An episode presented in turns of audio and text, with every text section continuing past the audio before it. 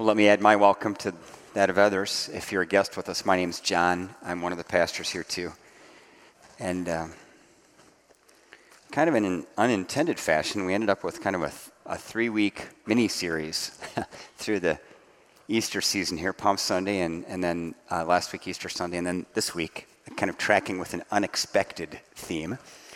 Uh, but before we dive in, Christ is risen. He is risen indeed. Christ is risen. He's risen indeed.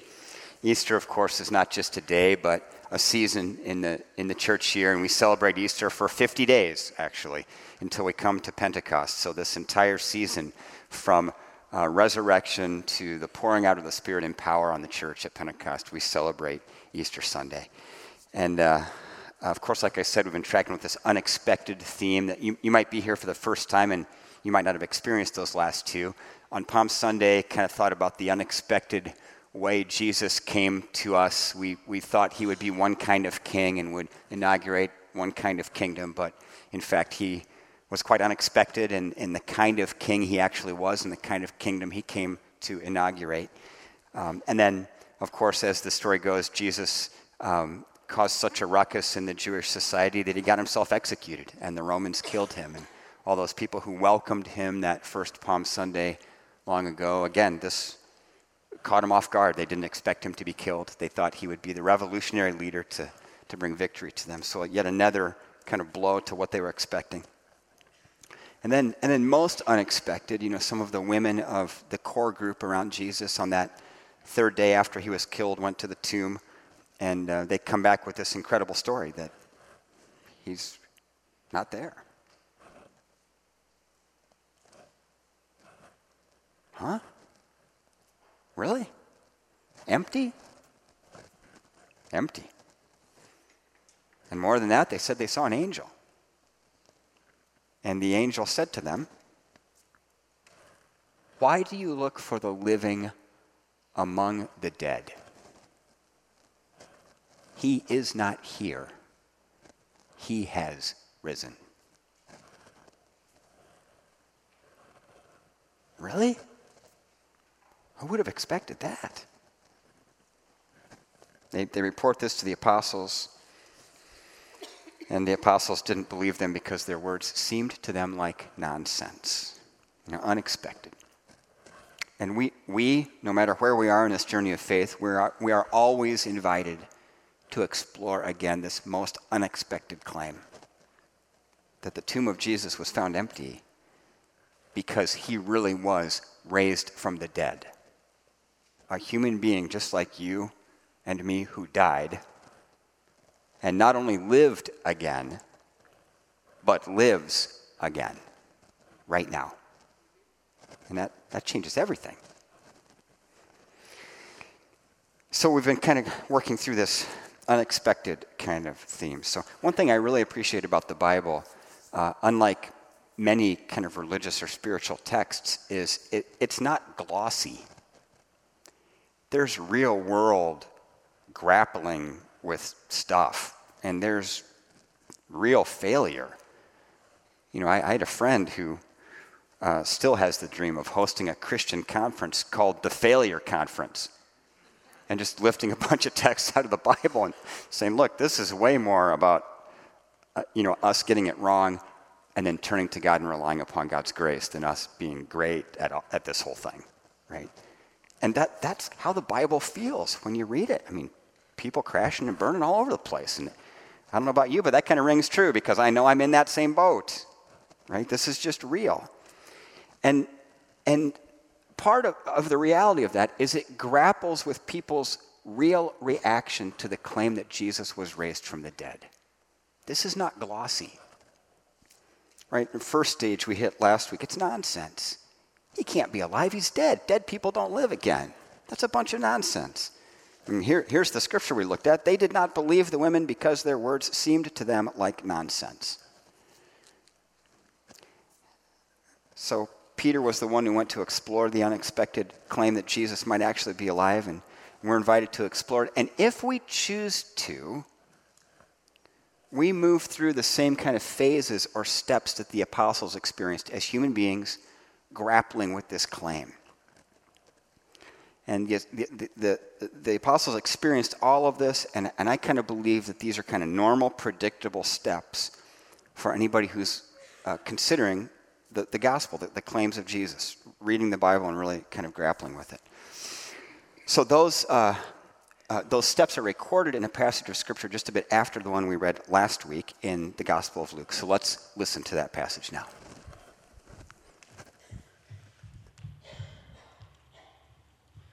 The reading today is from the Gospel of Luke, chapter twenty-four, verse thirty-three through thirty-nine. They got up and returned at once to Jerusalem. There they found the eleven and those with them, assembled together and saying, "It is true, the Lord has risen and has appeared to Simon." Then the two told what had happened on the way and how Jesus was recognized by them when he broke the bread. While they were still talking about this, Jesus himself stood among them and said to them, "Peace be with you."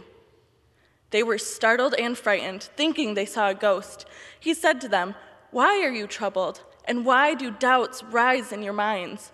Look at my hands and my feet. It is I myself. Touch me and see. A ghost does not have flesh and bones, as you see I have." When he, when he had said this, he showed them his hands and feet. And while they still did not believe it because of joy and amazement, he asked them, "Do you have anything here to eat?" They gave him a piece of broiled fish, and he took it and ate it in their presence. He said to them, "This is what I told you while I was still with you. Everything must be fulfilled that is written about me in the law of Moses, the prophets, and the Psalms."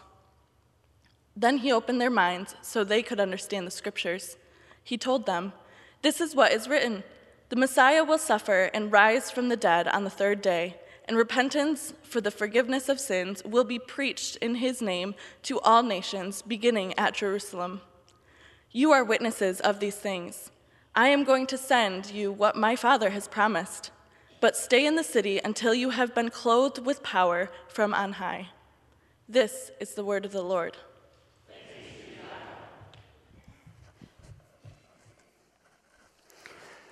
So uh, again, this message kind of builds on last week's a bit in that um, trying to unpack initial experiences that human beings have when confronting this claim that Jesus is alive from the dead. And it's my contention that this is a predictable pattern uh, for, for people who are exploring that, that this claim.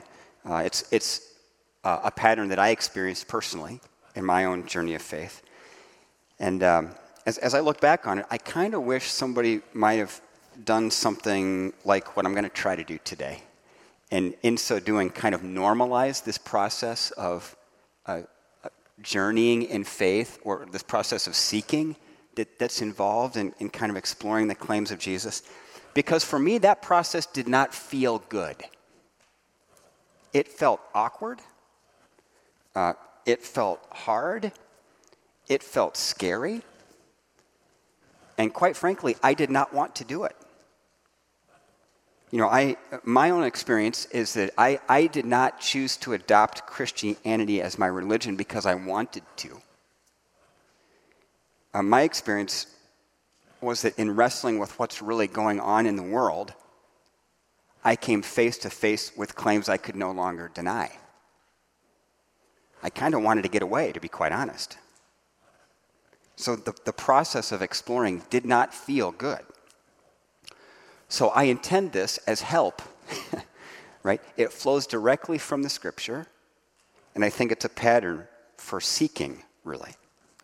And, and again, we hit the first one last week. If you weren't here, you can go back and listen to that if you so desire. But step one is a bunch of nonsense, right? The apostles did not believe the women's words because they seemed to them a, a lot of nonsense. And I, I so vividly remember that experience for myself when I I, I put together these these uh, these uh, truths that Jesus was a real person and that Christians uh, believe that he physically lived as a human being, died, and rose again. I remember when all of that dawned on me at the same time. Okay, real person, and the real claim is that he died and rose again? What? I, I remember feeling that. I remember thinking, that is, how, how does any thinking person believe that? That's a bunch of nonsense, right? So, bunch of nonsense, step one. But in, in the passage we read today, more steps are revealed, I believe. From from bunch of nonsense, you move to startled and frightened. I mean, here, here's here's the text. While they were still talking about this, now the the scene is this. So there's the Easter story. The women find the tomb empty, go and tell the apostles. The apostles don't believe it. And then in Luke's gospel, the, the story of the road to Emmaus is packed in there. And if you're less familiar with the Bible, that's the story of two disciples of Jesus walking along the road after this. And Jesus comes and, and walks with them, but they don't recognize him. And they're having this interaction. Finally, Jesus reveals who he is at the end when he breaks bread with them. They invite him. So then they, they go back and tell all the other apostles. And they're like, whoa, it's real. He's alive. We, we saw him. He was walking with us. And then, so all of those apostles are gathered in that room. These two are reporting to them. And then this. While they were still talking about this, Jesus himself stood among them and said to them, peace be with you. They were startled and frightened, thinking they saw a ghost.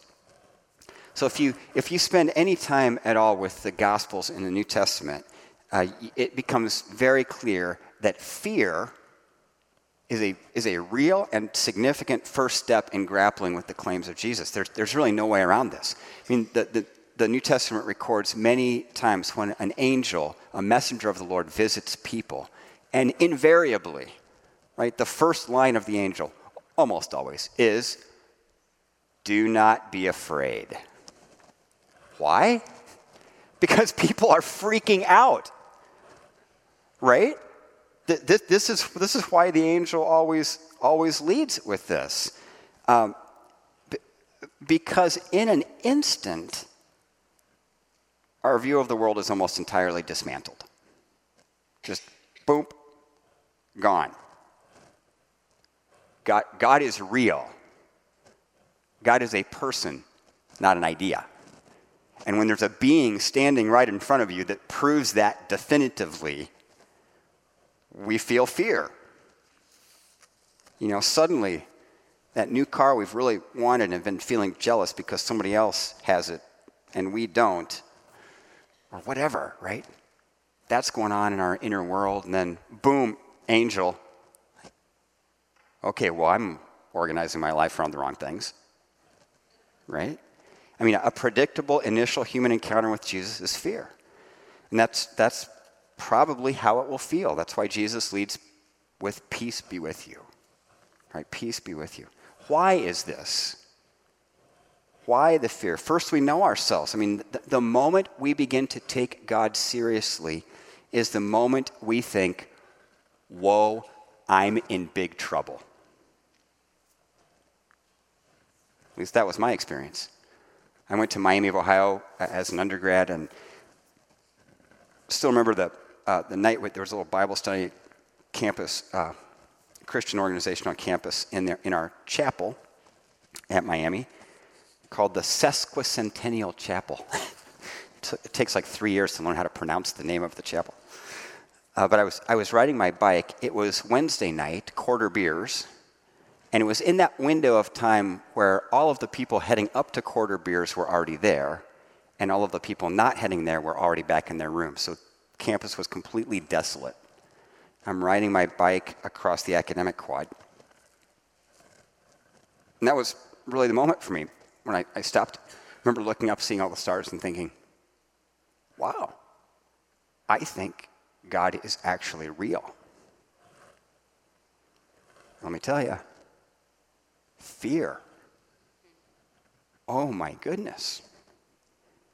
Because, you know, like all of us, I knew I had stuff in my life I didn't want anybody else to know about.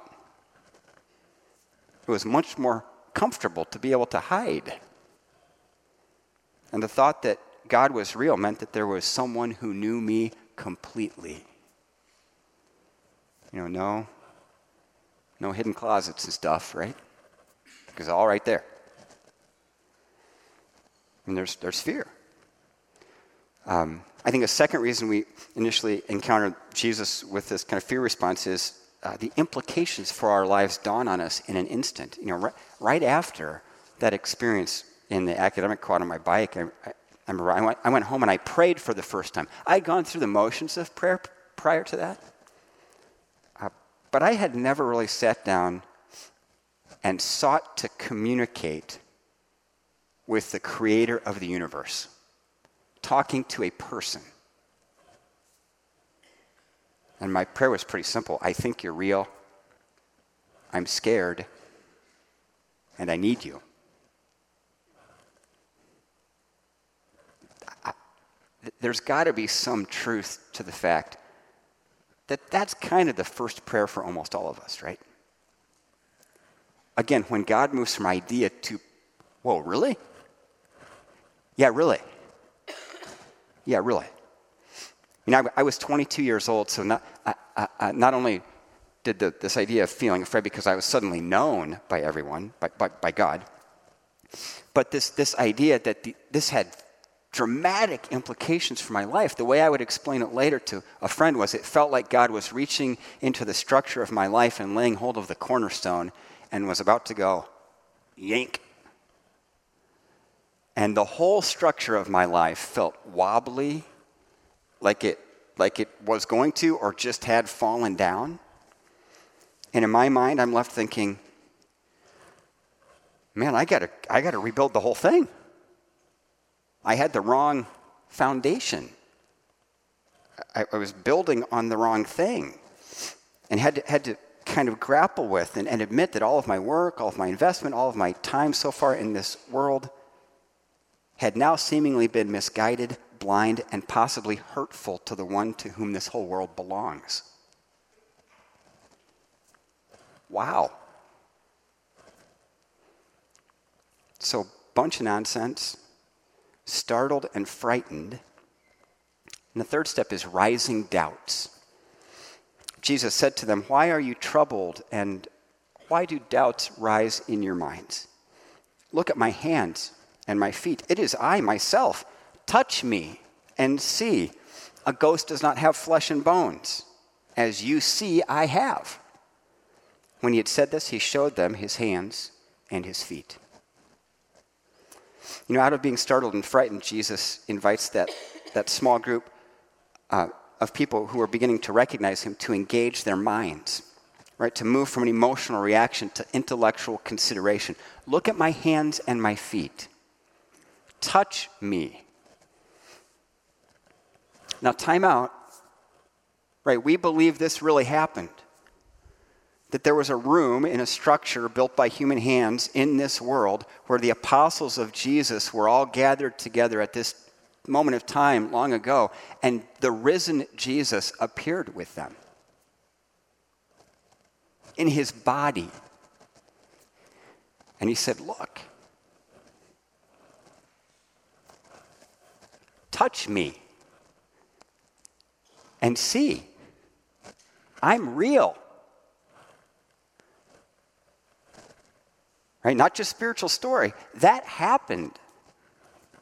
And we have to believe that they touched him, that they actually felt the resurrected body of Jesus, just like you could feel the arm of the person next to you. Well, that's something. But even as he was there, doubts were rising in their mind. Maybe you've experienced this. I know I did. And you're never you're never quite done with doubt, right?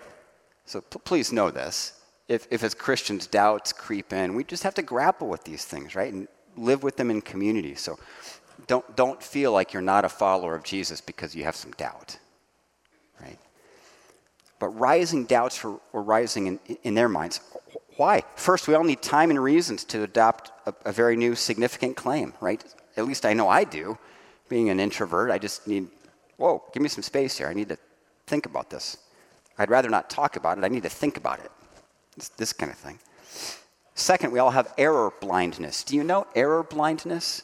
It's actually a psychological phenomenon. And simply put, it's, you know, when, when we're wrong about stuff, we don't like to admit it because realizing we're wrong about stuff makes us feel bad, and we don't like to feel bad. That's a super simplified explanation, right? But we all have it, a built-in psychological protection mechanism that works to help us maintain consistency with whom we believe ourselves to be. And we all want to believe good things about ourselves, to be, you know, that we're fair-minded and thoughtful and, you know, right most of the time, all those kinds of things. So in recognizing Jesus for who he really is, we, we might have to admit that we've been wrong about who he was. And that won't feel good. And we need to know that. And, and third, there's there's very real opposition to faith in Jesus. I, I know I experienced this, and, and maybe you have or are experiencing this now. When confronted with the idea that Jesus might really be alive, not just spiritual story from long ago, but might be alive right now in his body. When confronted with that, man, there was there was a shouting match in my inner dialogue. And it went like this. You can't believe this. What do you think? Are you crazy? How can you even be giving this thought the time of day? That is dumb. That, no, no, don't do that. It got loud in there. Right, have you experienced this with regard to things of faith? Particularly when it comes to who Jesus really is and what he claimed to do. So I, I invite you to this exercise. If when considering claims of faith, reading scripture, uh, the inner dialogue gets amped up,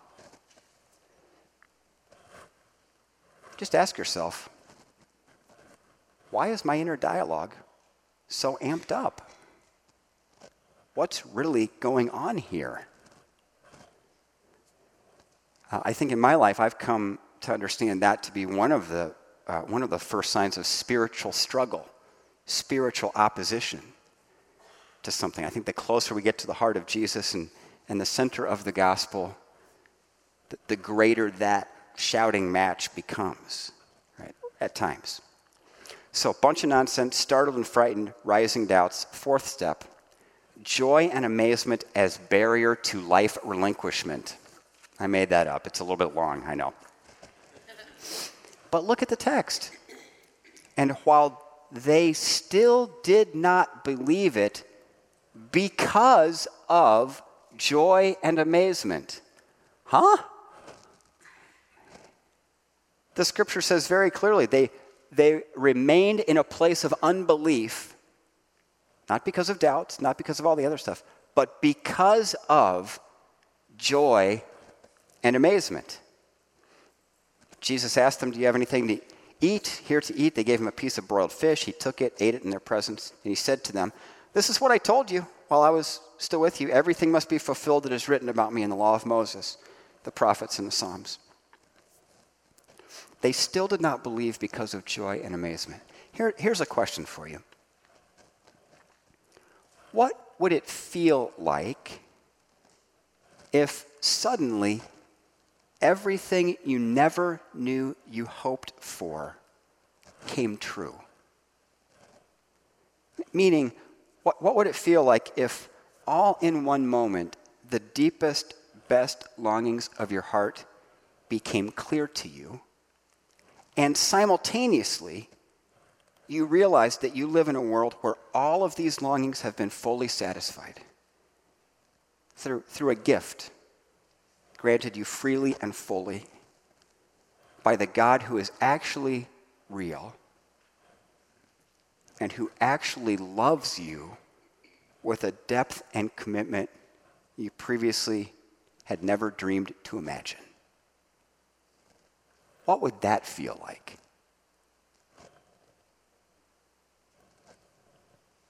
Joy. Amazement. It'd be too good to be true, really, right? And and we live in a world where we all know that if something is too good to be true, then it it really is too good to be true. You know, while they still did not believe because of joy and amazement. There's a difference between being overjoyed and amazed at the idea that God is real or that Jesus maybe really did what he said he claimed to do or was who he said he said he was. There's a difference between being overjoyed and amazed by those things and relinquishing your whole life to God through faith in Jesus. You know, trusting Jesus with your whole self. That, that's faith. That's what trust means in the in the Bible. You know, joy and amazement as cause of disbelief. You know, my, my understanding, which is very, very small, of, of brain science is that as emotional reactivity increases, uh, objective reasoning decreases. So as emotional reactivity, either positive or negative, increases, our capacity to think rationally goes down. And this this is why it's so. This is why conversations of emotional health are so important, uh, even in, in the area of discipleship. Right? To be an emotionally healthy, stable person is a really important thing. But the apostles, right? Emotional rea- joy and amazement. Whoa! But still not taking a rational step. They, they did not believe because of their joy and amazement. So what did Jesus do? He eats a piece of fish. Just bring it bring it back down into the very real and very pragmatic. Hey, you got anything to eat? Yeah, let me have that. Just, I'm right here. And then he tells them that, that he had already told them this, but they weren't ready for it because they were expecting something else. Right? Again, the unexpected. So, you, you can feel the graciousness of God's strategy here, right? The way he's working with people to help us recognize him. Jesus does everything he can to help us move through the stages. You know, a bunch of nonsense. There's no way that's true. Startled and frightened. Wow, if this is true, I am in trouble. And rising doubts. There's, there's, there's no way this is true. Disbelief as barrier. Wow, really? Wow, wow, it's true. To, to the final step. Then Jesus opened their minds so they could understand the scriptures. He opened their minds. There, there's a, a early Christian theologian named Anselm who coined the phrase faith-seeking understanding. And it simply means that our journey of recognizing Jesus, Uh, in that journey, faith comes before understanding or, or full understanding. It basically means a couple things. If if we're waiting to figure everything out before taking a step of faith, we will never take a step of faith because we'll never get it all figured out in advance. And, and if you never take a step of faith, then you never gain the understanding that comes from that side of the, the, the faith proposition. Right? And there's great understanding that comes from that side when you when you look back. Okay, maybe maybe you've experienced this. I know I experienced this in my journey. I so vividly remember after my senior year in college, reading my Bible on the steps, going down to a, a, a dock at the lodge where I used to work, third dock, and I'm I'm reading. I uh, started at the beginning of Proverbs because the Proverbs always seemed to make sense to me, and I, I you know, just these logical things like, oh yeah, that's clearly true. And I get to Proverbs three, five, and six. You might know it. Trust in the Lord with all your heart and lean not on your own understanding. Right? That doesn't mean bail on your brain. It doesn't mean bail on being a thinking person. It just means that uh, if what we're ultimately trusting in is our own capacity to reason, to figure it out, our understanding as it now exists, we're in trouble. Right? So so don't lean on your own understanding. Trust, meaning rely upon, lean on the Lord. It's it's a question of uh, the chair into which we're going to sit down and trust with the weight of our whole being. Jesus or our own understanding. So those those are the steps, really, as as as I see them. Maybe you've experienced these. Uh, if, if you're at the front end thinking, I don't know what this journey might look like, I think these might be predictive of your experience if you dive into this. And there are others who would be happy to walk with you in that, me being one of them. Maybe you've experienced this in your journey of faith. Maybe you feel like you're stuck in one of these places and kind of need the next thing uh, to kind of kind of move you on, right? Uh, where, wherever we are, the fundamental claim of the gospel remains true. Jesus is alive. And, and this summary from the text we read is true. The Messiah will suffer and rise from the dead on the third day. He did, and he did. repentance for the forgiveness of sins will be preached in his name to all nations. That, that is happening as we sit here right now. You are witnesses of these things. And they were. The apostles saw all of this and wrote a lot of this to share their experience with us and the truth of this great message. Christ is risen. Christ is risen. Thanks be to God. In the name of the Father, and the Son, and the Holy Spirit. Amen. Pray with me. God, thank you that you are with us as we uh, pursue you, as, as we seek you. Thank you that you're with us when we are choosing uh, to not give you a second thought. Thank you that you are with us always. Thank you that you are calling us back to you. Reveal your goodness to us. Re- reveal yourself to us, Lord. Help us uh, in this in this invitation to trust more in you than in our own understanding, which we've reasoned out.